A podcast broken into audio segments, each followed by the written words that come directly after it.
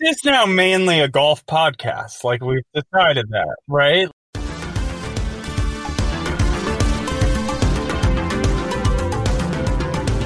Hey there, welcome to Hot Takedown, the show where the hot takes of the sports world meet the numbers that prove them right or tear them down. Today is June 16th, 2020, and I'm Sara Ziegler, the sports editor at 538. Joining me in New York City is senior sports writer Neil Payne. Hi, Neil. Hey, Sara. How are you? Somewhere in New York City. Somewhere. Undisclosed yeah, location. exactly. In your bunker. Yeah. And from Los Angeles is 538 contributor Jeff Foster. Hey, Jeff. Good morning, Sara. How are you? Good. How's it going? Great. Everything's perfect. The world's great. Golf is back, so everything's wonderful. Is that?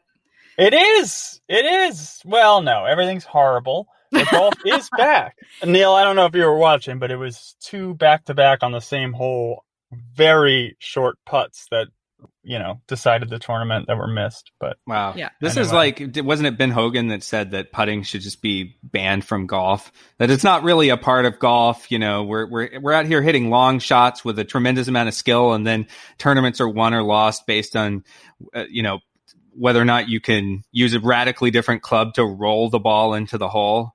Seems like BS to me. putting putting is BS. You are absolutely right. Although on any given day, all of golf is pretty terrible for me.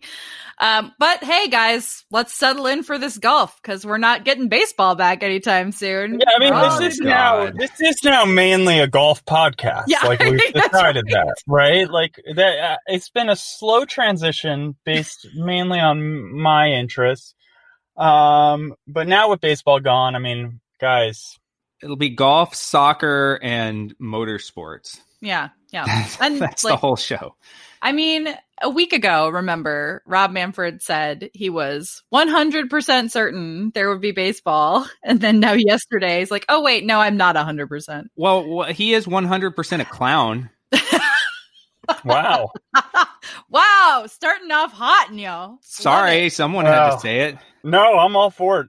I love it. I just want to, you know, we're going to talk more about it is difficult to get season to get these leagues started again. We're going to talk a lot about that today. But I did think it was telling that yesterday the WNBA plan was approved by their players. They're going to play 22 games. They were going to play 36. They're going to get paid for all 36 games. Yeah, they're going to get paid more than 100% of their per game salary. I understand the scales are not the same between the WNBA and baseball, but it is possible to do this in a way that like lifts up your players and and values them and doesn't crap all over them. Just saying. Whatever.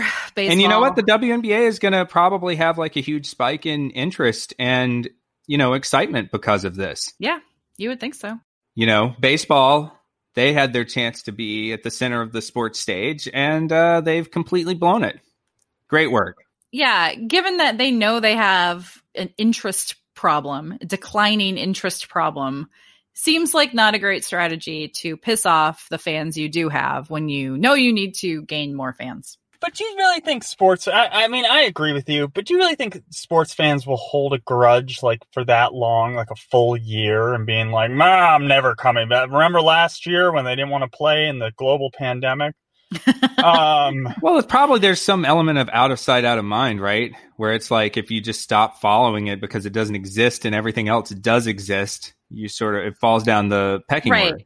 I mean, I think that's the problem, right? I am obviously going to watch baseball again because I'm a baseball fan. Like I even if I grumble about it, I'm going to come back. And we've seen that through history. We just had a piece on this actually that even after the 94-95 strike when people were like, "This is it. I'm walking away from baseball forever." Attendance was back up. But I do think there's a real problem for gaining new fans in baseball, and that's what baseball really needs to be worried about. You know, priorities. On today's show, we'll discuss the group of players led by Brooklyn Nets star Kyrie Irving who aren't so sure about a return to basketball in July and what impact they might have on the league. We'll also preview the return of Premier League soccer and what there is to look forward to other than Liverpool winning the title.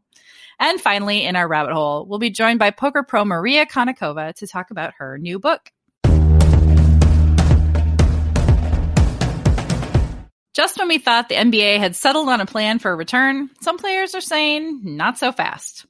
On a conference call of about 80 players on Friday, Nets point guard Kyrie Irving, who is also the Players Association vice president, raised concerns about whether NBA games would take away from the attention in our culture right now on social justice issues. He is reported to have said, I don't support going into Orlando. I'm not with the systemic racism and the bullshit. Something smells a little fishy. Some players, like Dwight Howard, and some former players, like Stephen Jackson, have been supportive of Kyrie's stance and also want to pump the brakes on the NBA's restart. But there's also been some pushback. Former NBA player Kendrick Perkins had this to say about Kyrie on ESPN's Golic and, Wing- and Wingo. Now, what changed over the last nine, ten days? What changed was, from what I strongly believe and what I heard, is that the NBA, the NBA and the Players Association told Kyrie that no, you can't go because we only we're limited on the number of people that we could take, and the inactive players knowing that you're not going to play is is although it's a great idea, it just wouldn't be the smartest thing to do.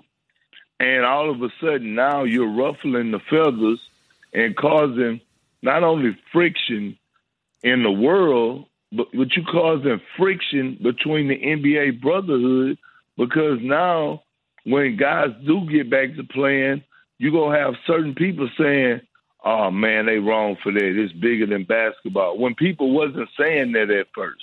And at the end of the day, between being powerful and popular, Kyrie is a popular guy, but he's not a powerful guy. He's not moving the needle where the NBA is going to say, oh, now we go cancel the season because Kyrie got 80 guys on the call. That's not happening. It's just not happening. I'm sorry. There's a lot to unpack here, but I guess let's start with this. Will the NBA season be delayed or canceled because of the desire of some players to address social justice issues or, or the hesitation of other players over the coronavirus? Neil, what do you think?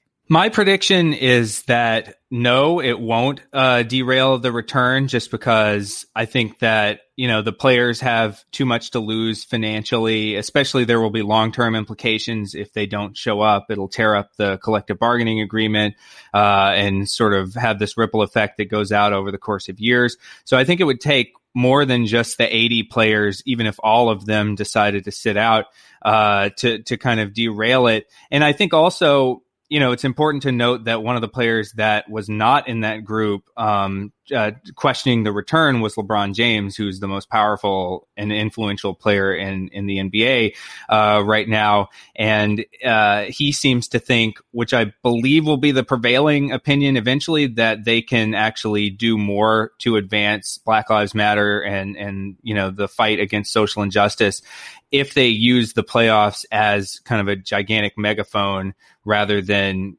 you know sort of shut it down and not have that stage to themselves. Yeah, Jeff, what do you think about whether the season will be delayed or canceled? I, I mean, it, there's so many factors at play here, and I, I generally agree with uh, what Neil just said. What Kyrie is doing is, you know, he's he's keeping the conversation going, and it's an important one, and it's obviously an important issue to these players. And I think I understand his point that you know the optics of of a predominantly black league playing in quarantine and, and putting themselves at personal risk um, for the sake of owners and financial interests who are not taking on any such risks. You know, the optics aren't great considering everything that's going on. But I think there's, you know, it's hard to give a, a very clear answer because, you know, the other factor, which is enormous, is what's going on with COVID still and what's going on in Florida, where cases are surging. And yeah to some extent, the data, even on Florida, because of because of their governor DeSantis, is a little unclear to the extent of the the the problem there and and and how serious risk they are taking, and also, you know, other factors like you know Disney itself and the rules for quarantine and uh,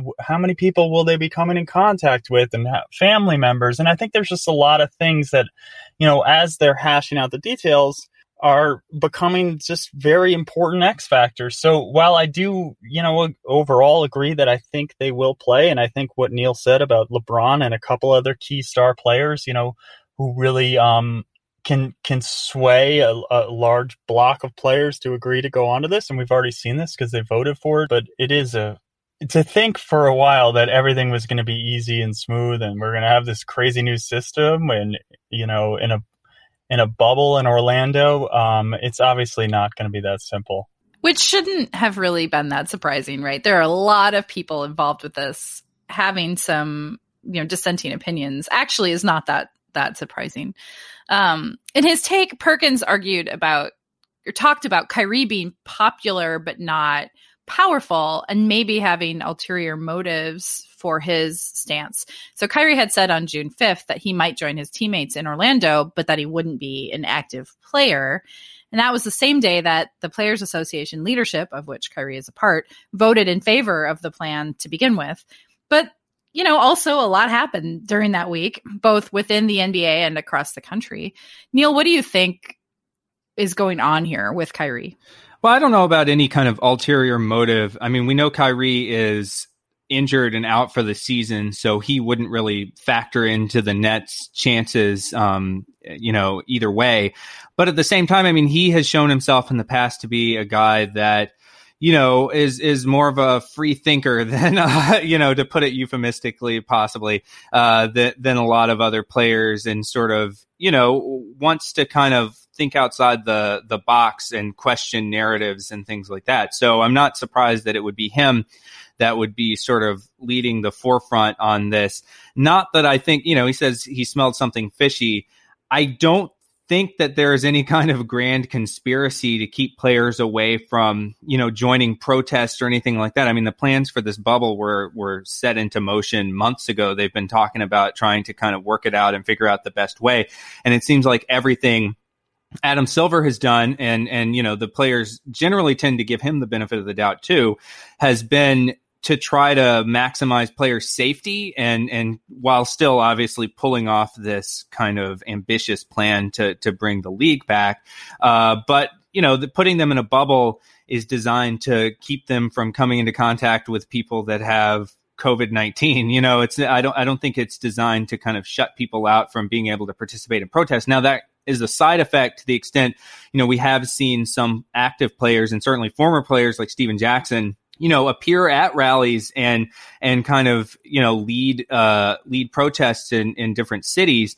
And they clearly would not be able to do that if they were in the bubble. Um but then at the same time you know i fully expect that the league uh, of all the leagues, the NBA would be the one that would be most open to giving the players space before games, during games, like in the way the games are even packaged and presented to give give a voice to Black Lives Matter in a way that, you know, obviously where remains to be seen from the NFL and is just non-existent in a lot of these other leagues.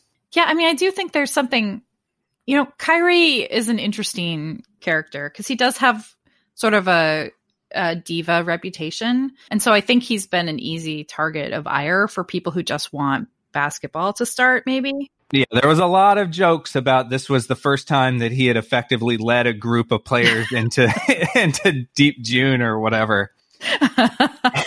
right. there on the other side of that, I sort of I think it's interesting that he might be like he's the face of this and is allowing other players, younger players, maybe players who don't have quite the the status in the league to say, "Hey, I'm worried about this and this affects me." And there's something about that that I think is very cool that Kyrie is, you know, making space for these other players to have these concerns and sort of taking the criticism um, on himself.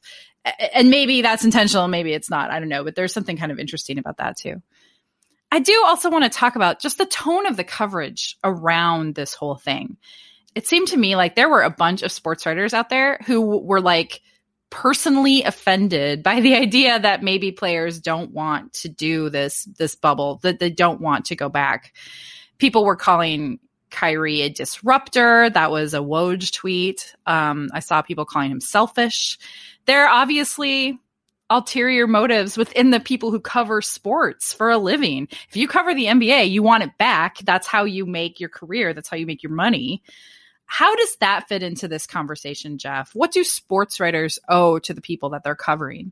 Look, I think there's always going to be some sports writers out there that they the sports writers, in my experience, have a, a, a bad habit of of going to the old playbook of like treating this like it's any other you know issue, off court issue. Oh, Kyrie, and here's my point, and he's hurt, and this, and like I think there needs to be a a sort of more of a breath here where people listen and and know that just hear out what he's saying um, and and understand where he's coming from because this is a complicated issue and there is no precedent. We have we have never dealt with this. We have never dealt with a what's going on with this this movement in Black Lives Matter to this degree. Obviously, you know Ferguson a few years ago it it it was big. It was a big issue, but this feels different in terms of like the national importance that it's taking right now. And then also on top of that, the pandemic, where it's a complete unknown entity.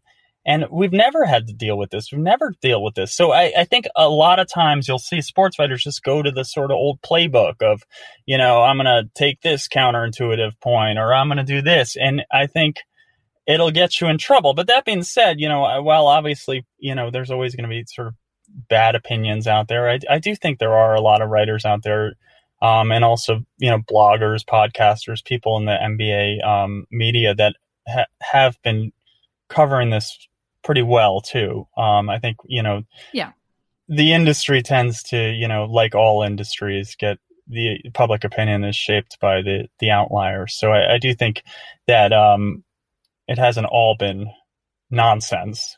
But it is true, yeah, that you know um, we all kind of have a vested interest in the NBA coming back, and whether you kind of admit it openly or not, that's a bias. We're biased toward the NBA coming back, and if it takes players, you know, not um, making a scene out of, uh, you know, the ability to protest or, or, kind of making this go more smoothly, I think uh, we're all kind of biased toward making that happen. And so, yeah, I don't understand the complaint that Kyrie is being selfish. Also, like you said, Sara he's actually putting himself in uh, almost as like a shield in front of a lot of other players who kind of feel the same way, but maybe don't have the same level of status or money. I don't think this is him being selfish. I think this is him thinking about the situation maybe in a way that makes people uncomfortable, which is also sort of his, his brand. Right. Yeah. Yeah, but then there's other there's other NBA players who've said, you know, we don't make Kyrie money, and you know maybe we don't have the luxury to take that stance because we need these paychecks. So, you know, I think that needs to be considered too. But isn't this why? I mean, this is part of why what they're protesting for. You know, if you look beyond the police violence aspect of it, it's about the fact that the black community has been affected disproportionately by the coronavirus. And one of the big reasons why is that a lot of them are sort of essential workers or have had to go in and, and they don't have the luxury of working from home. Uh, and, and that has kind of exposed them in the day to day just to make a living to a higher risk of the virus. That's playing out also in terms of players that can't afford to you know, sit out the rest of the season and they have to go into this bubble, play, be around other players or, uh, you know, a million other workers that might introduce it into the bubble. That's putting yourself at risk. You can't play basketball from home either. So in a in a weird way it's almost like a microcosm of a big part of what's even being kind of protested about. Yeah. And again you just as in you know the real world there are lots of different opinions on that within the basketball community too. I'm sure there are some players who think I am young, I am healthy, I'm, you know, in much better shape than most of the world. All I'm, true. Yeah, and I'm probably going to be fine here. And then I'm sure there are other players who think I do not want to risk this. My family's there too. Like I don't want this isn't worth it. I mean, and these are the questions we're all facing, right? What is what is worth it to us? Do we have the kind of privilege that allows us to make those decisions too? And that's all wrapped up then in these protests, which I mean, talk about an intersectional moment in our time. Like there's so many different issues that affect us all in such different ways. I mean, I, I've, I've realized as I was thinking about how sports writers were reacting to this, I sort of had to stop and say again, like, yes, I want the NBA back. I do. I want I want sports to talk about. That doesn't mean that I can't talk about other things going on too, but I do I, I love sports. But maybe that's not maybe this isn't the time for that. Maybe this isn't the time for sports to come back and I should let go of that desire for that kind of normalcy and be sit in the uncomfortableness of things not being normal and take this opportunity to you know participate in what's going on i mean we talked about it before on the podcast that it's possible that the lack of sports right now did make it more make more of a space for everyone to talk about what happened in Minneapolis and and to talk about how policing works. That that's not a conversation we are typically all having together and there are other conditions here that are making it possible for us to have that conversation. While I think you're right, we the the lack of sports has opened up the discourse and or keep, kept things in the national conversation for longer than it may have in a normal news cycle. I think these players they can make more of an impact. We brought it we mentioned at the top of the show by by getting a, a bullhorn and, and, and getting their their their platform to to show what they do and make statements there and that will only you know keep it in the conversation going longer seeing seeing it is one thing um you know which might be more powerful than reading a a tweet or an Instagram post or something like that well, I think that's a good point. So, if the league were to go ahead, what could players do, or what could the league do to continue the kind of activism and like active participation that we've seen from players over the past couple of weeks? Yeah, well, I think, you know, there's a lot of different ways that you can do it that involve, you know, kneeling during the national anthem, but also you know, having a moment of silence. I don't know, maybe eight minutes and 46 seconds of silence before every game. I don't, uh, I don't know how it would work, but I mean, there are definitely ways that you can kind of frame the coverage around sort of keeping the protest in the center of the conversation. I think the NBA is a league that is conscious of and committed to making space to keep you know the protest message front and center for the rest of these extraordinary playoffs. And maybe that could be written into some of the, um, con, you know, the contracts or the agreements for a condition to return is giving the players space to do whatever kind of, you know, demonstration they want to before every game.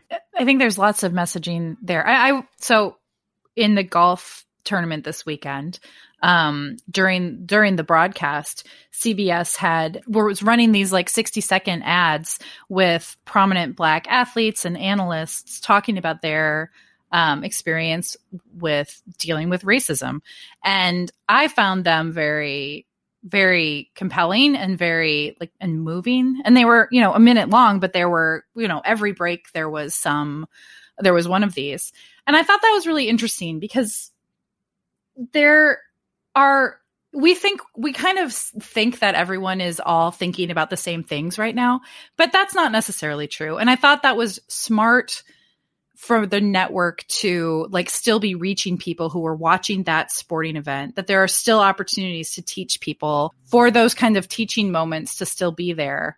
Um, i thought was smart. And i think that's something that the nba and its broadcast partners could do too. Yeah i think that that seems to be sort of the the point being made by the faction that LeBron is a part of, which is we can do more good and spread the message to a wider audience if we do play than by not playing. But certainly not playing will grab people's attention. You know, I mean that's the the counter argument. We can't go back to normal until this problem is addressed. Whereas maybe the temptation would be once the games start to kind of slide back into business as usual. Yeah.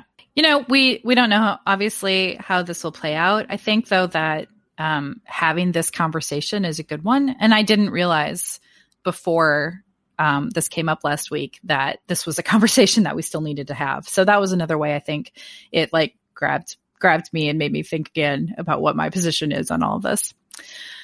Okay, I think we can leave this here for now. Let's take a quick break and then we'll skip across the pond and talk about soccer. Tomorrow sees the return of England's Premier League with second place Manchester City playing ninth place Arsenal after just about 100 days of stoppage time. So we thought we would take some time to preview some of the things that are still left to play for, namely spots in the Champions League and the relegation battle at the bottom of the table, since Liverpool could clinch the title as early as this weekend if things play out right. Regardless of how these battles shake out, even fans who aren't optimistic about their team's chances are excited to have the league back, as evidenced by this answer Raj Bennett gave to a fan wondering what to do when, even though soccer is back, Arsenal inevitably loses 4 1 tomorrow. Gotta tell you, 100 days without the Premier League. so many of those being dark, dark realities in which honestly, I didn't think the season would come back no how, no way. Too many barriers, challenges, threats, coronavirus. Why, oh, why, oh, why? And in that time, Patrick, I've come to realise exactly the contours of the role that football plays in my life. It's massive. It makes me feel alive. Yes, it connects me to a roiling global conversation, connects me to so many thousands of different people who are.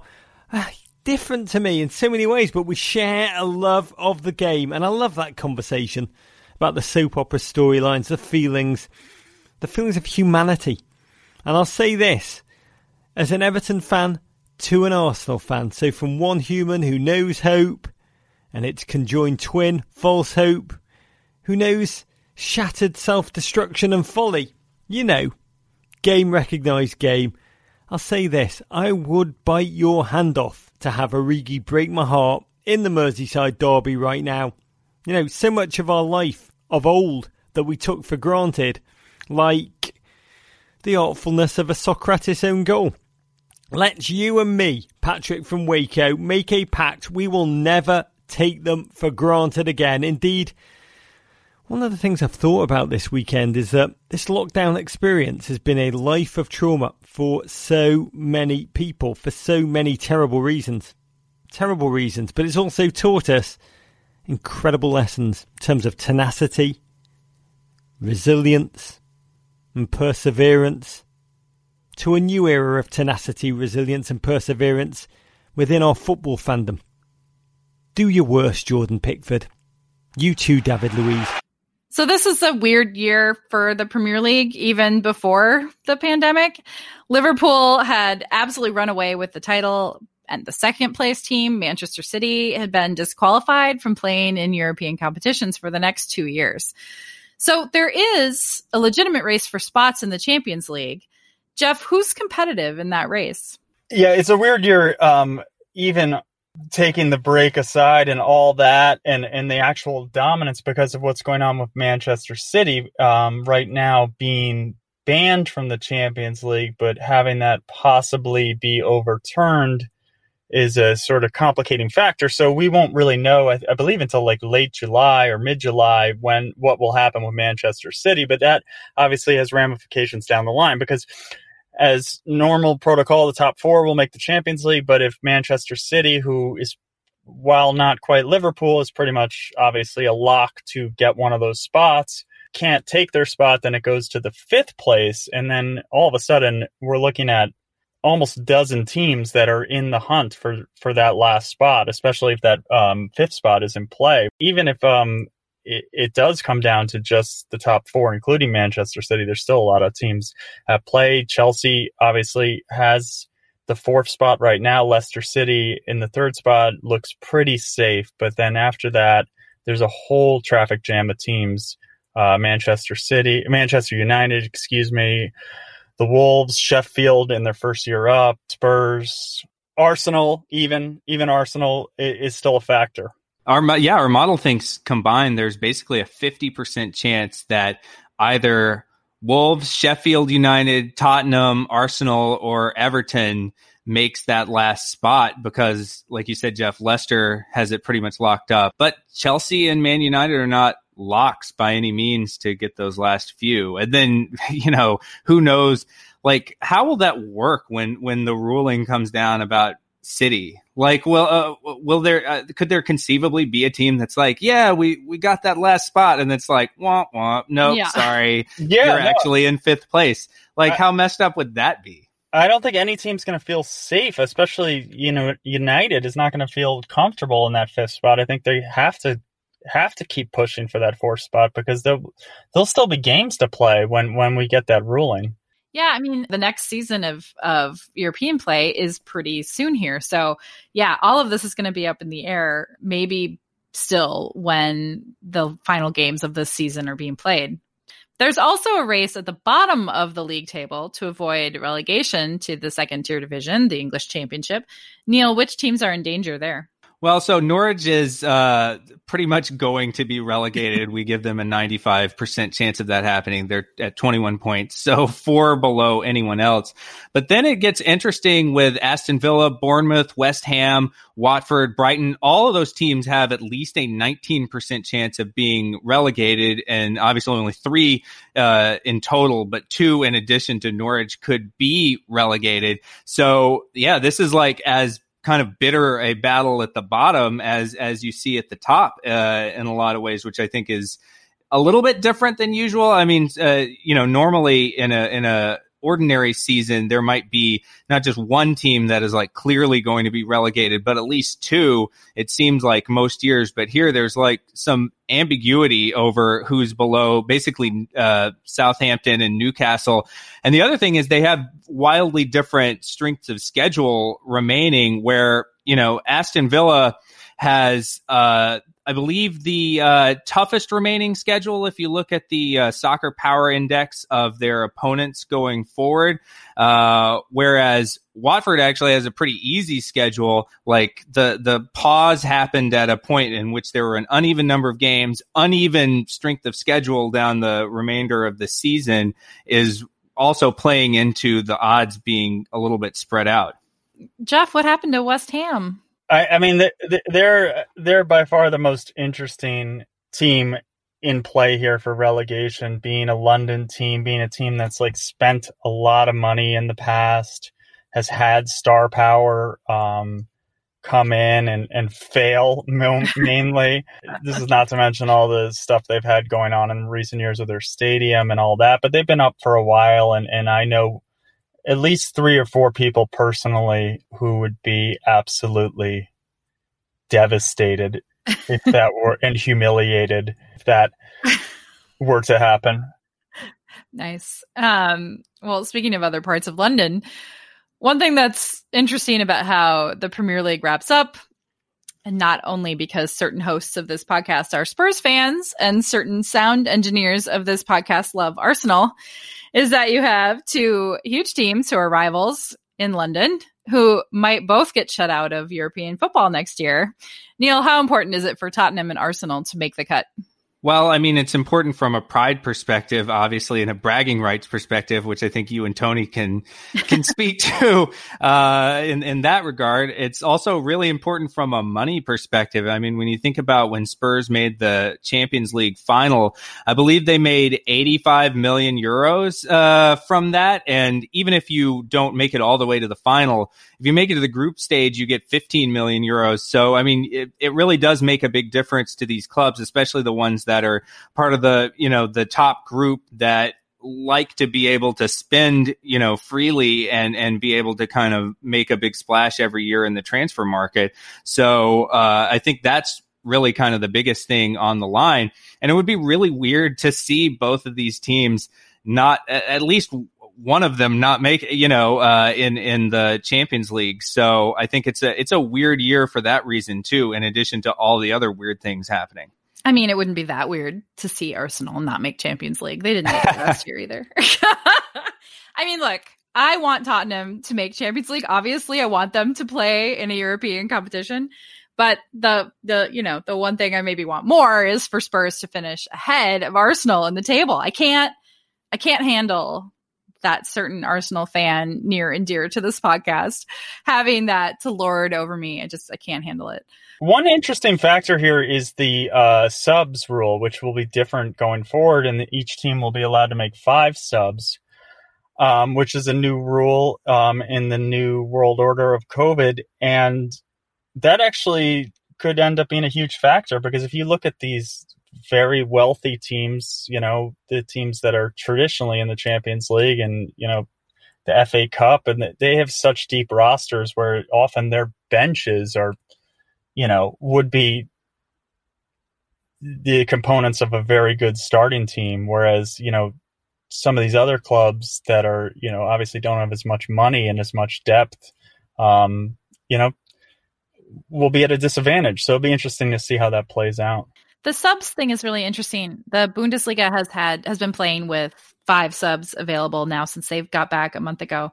And we looked at that how they were approaching subs differently because there's long been talk in the soccer analytics community that like teams don't use their substitutions right. They should be subbing earlier, bringing on those fresh legs earlier.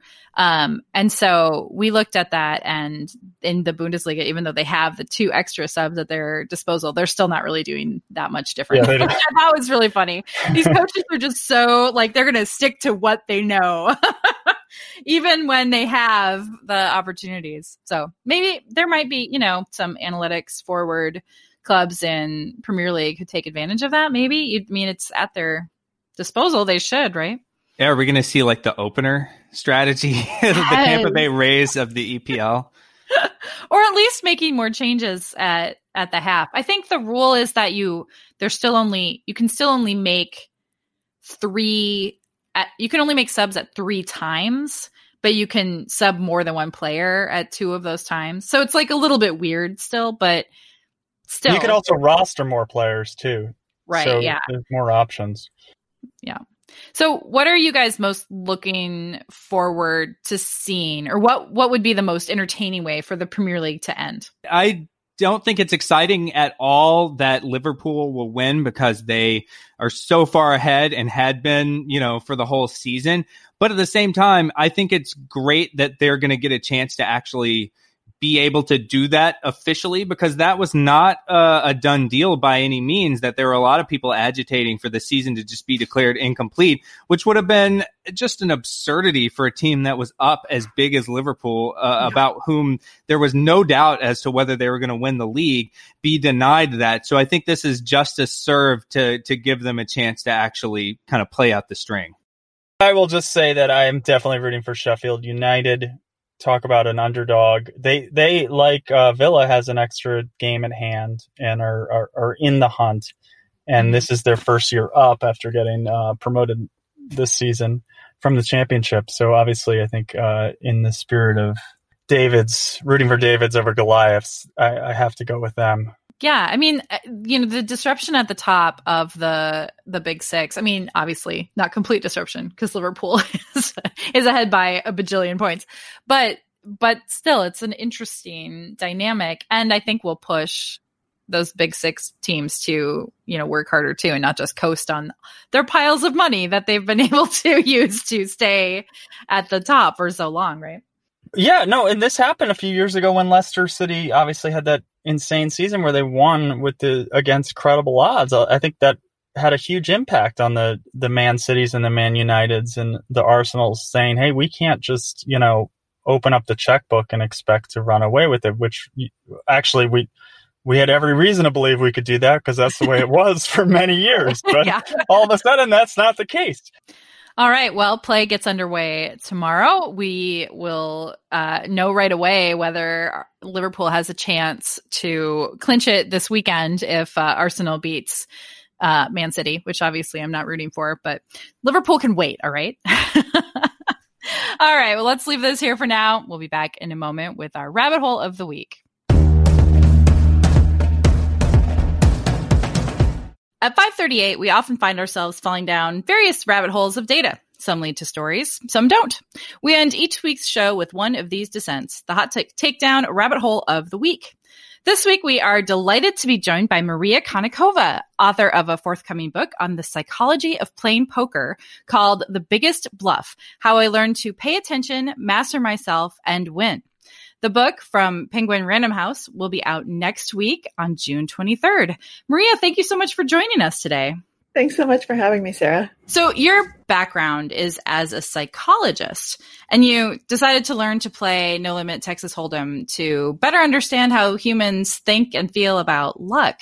What makes poker such an ideal way to study that? Well, poker is a game of incomplete information. So, what that means is that there is information that I have, there is information that you have, there's information that we have in common, and we all need to make decisions knowing that we don't know everything right? Knowing that there are cards that we will never see and also knowing that we have no idea what the cards that are going to still be drawn from the deck are. Um, and I actually got this idea from John von Neumann, who's the father of game theory, and he was a poker player. And game um, game theory was actually inspired by poker. He hated all all other games. He actually thought that chess was a really boring game because it's a game of complete information. Right? You can see the board, you can see all the pieces. There's always a right move. If you give me enough computing power, I can tell you exactly what to do. And he's like, yeah, yeah, I get it. Like strategy, all this stuff, strategy, strategy. like people can do that. That's cool. But what he was interested in is human decision making, strategic decision making. You know, at the time, this guy was working on the hydrogen bomb. He was part of the Manhattan Project. He's working on some heavy shit in the world, and so he wanted something that would help him um, with that. And so he thought that poker um, was a much better mirror of life because life is also a game of incomplete information. There's no such thing as 100% certainty. That's how I actually became interested in the game. It was through through von Neumann, who by the way was a bad poker player. but he kept coming back. yeah, that's that's really funny. Uh, now, Maria, in a book that uh, in an excerpt from your book that we have on the site right now, which I would obviously encourage all of our listeners to to read after they get done listening to the podcast. You talk about sort of being aware of both the psychologist part of your brain and also the poker player part of your brain, and and you sort of uh, you're aware of all of the fallacies and all of the tricks yeah. that your brain can kind of play. Yet you're you talk about having to kind of fight them and and not always winning against that. Do you think it's possible for us to develop kind of an intuitive understanding of probability uh, when we're in the middle of playing poker or one of these other kind of probabilistic games, or is our are our brains just hopefully uh, uh are, are, hopelessly unable to uh, process probability? You know, when it's happening to us. Yeah. So I actually think that um, poker is a really great learning tool for eventually teaching your brain intuitively to understand probabilities. So as um, when I was getting my PhD in psychology, I was actually studying this. I was studying decision making under conditions of risk and uncertainty. And what we find is that human brains are obviously awful at this normally because we learn better from experience than we do from description, from people telling us. So if you tell me, oh, that's a 70% probability, like, I don't know what you're talking about. You know, if it's happened to me, I'll have this outsized um, impression of how often it happens. If it's never happened to me, I'm like, oh, you know, this isn't something I need to worry about that's kind of our two modes. And sure, we have a few modes in the middle, but we, it's really, really hard. And Danny Kahneman spent his entire career studying this and showing that, you know, no matter what you do, people just don't sample correctly in life. And so you don't learn that. And he was able to get people to understand it when he had them play games for some period of time, but then it only worked in that context. So poker um, is actually, and I didn't realize this before I started, but it's actually the perfect learning tool for being able to get over some of these fallacies because you are learning from experience. You're actually playing hand after hand after hand. You're sampling correctly. You're sampling hundreds of times, thousands of times if you're playing online poker because you're you keep experiencing all of these situations but you actually you need to be aware you can't just be playing to play because then you're not going to learn right you need to have some sort of awareness of of what you're doing. If you don't know the odds, if you don't know the probabilities, if you're just like, I want to call because I want to win this pot, you know, I'm going to, and you never take the time to actually learn, okay, these are the odds, these are, then you don't actually understand what your, what that experience feels like. But if you come into it knowing that, I think it's a, such a beautiful tool for debiasing us because over the long term, you actually experience variance. You get to feel viscerally, oh my God, this is what 2% feels like. and 2% is actually a lot. Like 2% is huge. Give me a 2% edge and I will take it. I'll be like, yes, absolutely. This is wonderful. And, and it's, it's something that, um, that I think I could, I never actually realized that there was a way to get past a lot of these biases. I'm still not always great though at being able to fight everything because, you know, you get tired, you get emotional, and there's there is a disconnect between knowing what you're supposed to do and actually being able to execute it. Um, those two things don't always go hand in hand because sometimes it's scary. Sometimes there are other factors. And in poker and in life, and right? in, exactly in poker and in life, and in both games, in both poker and life, if you aren't feeling it, people are going to notice that and they're not going to believe you, right? If you try to pull off a big bluff, but you're scared shitless and you're not actually, and your heart's not, and you're not committed to it, people are going to, you know, they're going to pick you off. I really, there's a, a part in your book, um, that I really loved where you talk about people's tells. And I'm mm-hmm. I'm so fascinated by that because I'm so bad at reading people. Sometimes I think when I'm when I do play poker, which is rare, but I think that I should I might be better off just not trying to read people and instead focus on not giving so much away myself because I wear my emotions all over the place, you know. but um but you recognize assumptions that you were making about people when you yeah. played. What was the most surprising assumption you made that that turned out to cost you money? So there were there were a number of them. I mean, one that wasn't actually surprising, but um, that cost me a lot of money was that you know, assuming that all guys who looked a certain way were really aggressive. and it's because I swear it's because I, I played in New Jersey at Borgata and there were lots of Jersey Shore guys who really were aggressive. But the moment I see a tank top on a guy and like bulging biceps that look like, you know, steroid built and tattoos and, you know, shaved heads and all of this, moment I see that tans, I'm like, oh my God, you're just gonna, you are the most aggressive person in the world. And a lot of times that was right. And then I went to Monte Carlo and actually was playing against an international player pool. And it cost me a lot of money because all of a sudden I found myself, you know, not actually taking any information about this particular player, but he sits down at the table. I'm like, oh, I know your type. I'm going to get you. Um, and then obviously that was not true. Um, and he ended up being the tightest player ever. He almost knocked me out of the tournament. I, I lucked out. This was one of those um, the variances against you, but somehow you hit the miracle card. But then afterwards, when when he busted, someone turned to me and was like, "Are you insane? This is one of the tightest players on the circuit." Because he was actually well known, and I was like, "I "Oh." you know? um, but there, but you do those things all the time, like older men that was, you know, I always assume that, or older women. I always assume that they're going to be kind of more conservative, more straightforward. No, they love to exploit that image if they're good. So I think that it's really important to recognize that we all have biases and we all, the moment we see someone, all of these stereotypes are activated in our minds. It's just human nature. I mean, that, it happens with infants.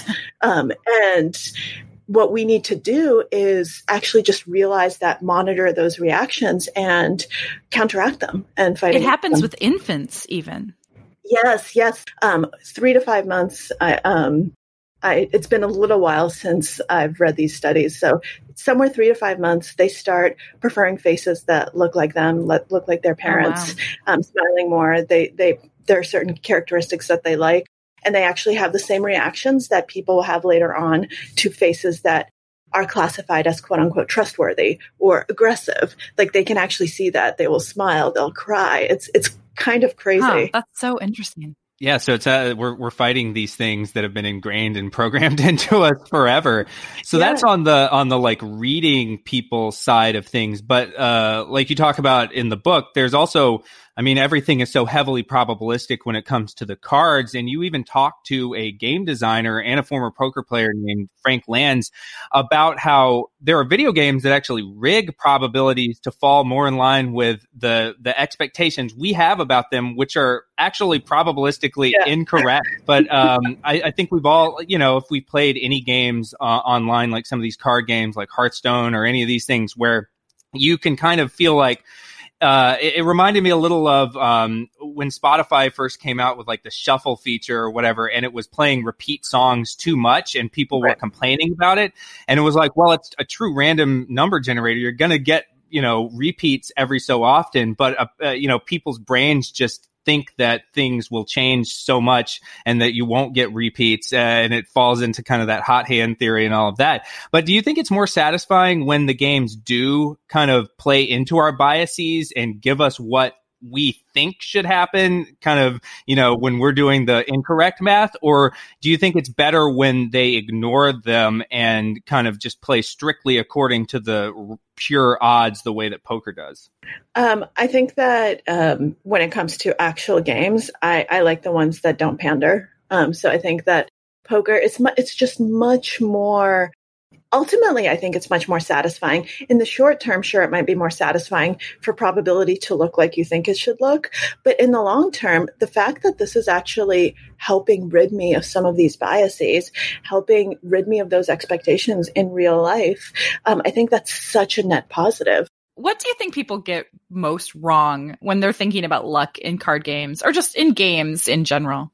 I think that um, people, unless they're unless they're serious, unless they really kind of have a mindset um, that you know I'm, I'm, taking this seriously, I want to learn, I want to improve my game, um, and I think this is true in both games and and in life, tend to um, conflate the the process and the outcome. So when they're running well, when things are going well, they think I'm a genius, I'm brilliant. You know, they they don't actually examine the decision process and they forget all those times that they got their money in bad, whether we're talking about poker or real life, um, and just lucked out, just made the wrong decision, but somehow, you know, they beat the odds, right? Maybe they got their money in as a 80% dog or 90% dog and they still and they still won. And they forget that. They're like, oh, no, no, no, I, am playing perfectly. I'm doing everything well.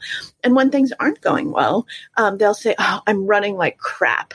You know, I'm just, you know, the, the other guy's being hit in the face with the deck. It's all these other things. It's not me. I'm not actually responsible for this. And so there's a way to kind of take credit for luck when it's going in your favor and to blame luck when it's going against you. Um, and there's a psychological there's a psychological term for this. It's internal versus external locus of control. And it was created by Julian Rotter back in the 1950s or 60s. And he, he found that people who have an internal locus of control will take credit and responsibility for things. So, you know, they, they control um, things. And so it's internal. People who have an external locus of control, it's the opposite. So they actually will blame external events. But some, but oftentimes people, the locus of control will switch. So when it's a good event, we'll have an internal locus. When it's a bad event, we'll have an external locus. And people who are clinically depressed actually have an external locus for good things. They don't take credit for anything. They say, oh, no, that's not me. Like, I have nothing to do with it. You know, I just got lucky. And they don't take credit for the good things either. So there's, so, there are lots of profiles and lots of signatures. And I just find that work absolutely fascinating. But if you if you're not serious about improving it's so easy it's such an easy trap to fall into to just blame thing blame everything else and we do it all the time. I mean there's so many studies of group decision making that are rigged um, so you'll get false feedback for the group. And inevitably everyone will say every single member of the group individually will say i worked really hard. It's the other group members who are dragging down the group. If you want to improve at poker, it's actually also a really nice way to actually learn how to go through your decision process because we have those numbers, we have those probabilities. We can actually do some analysis and see what the expected value was. You know, uh, did we make the right decision? Um, and then we can see, you know, if our decisions match with the outcomes. And so we can focus on the decision process itself rather than what ended up happening. And that's actually one of the most important things I learned. It's one of the first things that my coach, Erik Seidel, taught me was I don't give a damn about how the hand ended. Don't even tell me about the ending because that's the wrong thing to focus on. I just care about the decision. I don't care if you won or lost. Yeah, you, the the the the actual luck part doesn't matter so much as the what you put into it. That's that's so interesting. Trust the process. Yeah, and it's so hard to do. exactly. Trust the process and be willing to rethink the process. Right. Know that your process is not just immutable. It's not perfect. It's never going to be. You have to keep questioning it, keep being willing to take feedback, take external feedback, and go back and change the process. It's actually so. What I did at Columbia um, was have people play stock market games. And I found that people who were really financially savvy and really good at self control and all these things, when you put them in a, the stochastic environment, they often didn't take negative feedback so they had a strategy that worked at the beginning and then we changed some parameters on them and they started losing money. And they wouldn't switch their strategy nearly as quickly as people who weren't as confident and didn't really know what they're doing because they would say, no, no, that's just noise. I know my strategy works. I'm really good at this. So I'm just going to keep doing what I'm doing. And it took them much longer to realize, wait, the environment has totally shifted. Whereas people who didn't know what they were doing were like, "Ooh, I'm losing money. Better change. better, yeah. better adjust."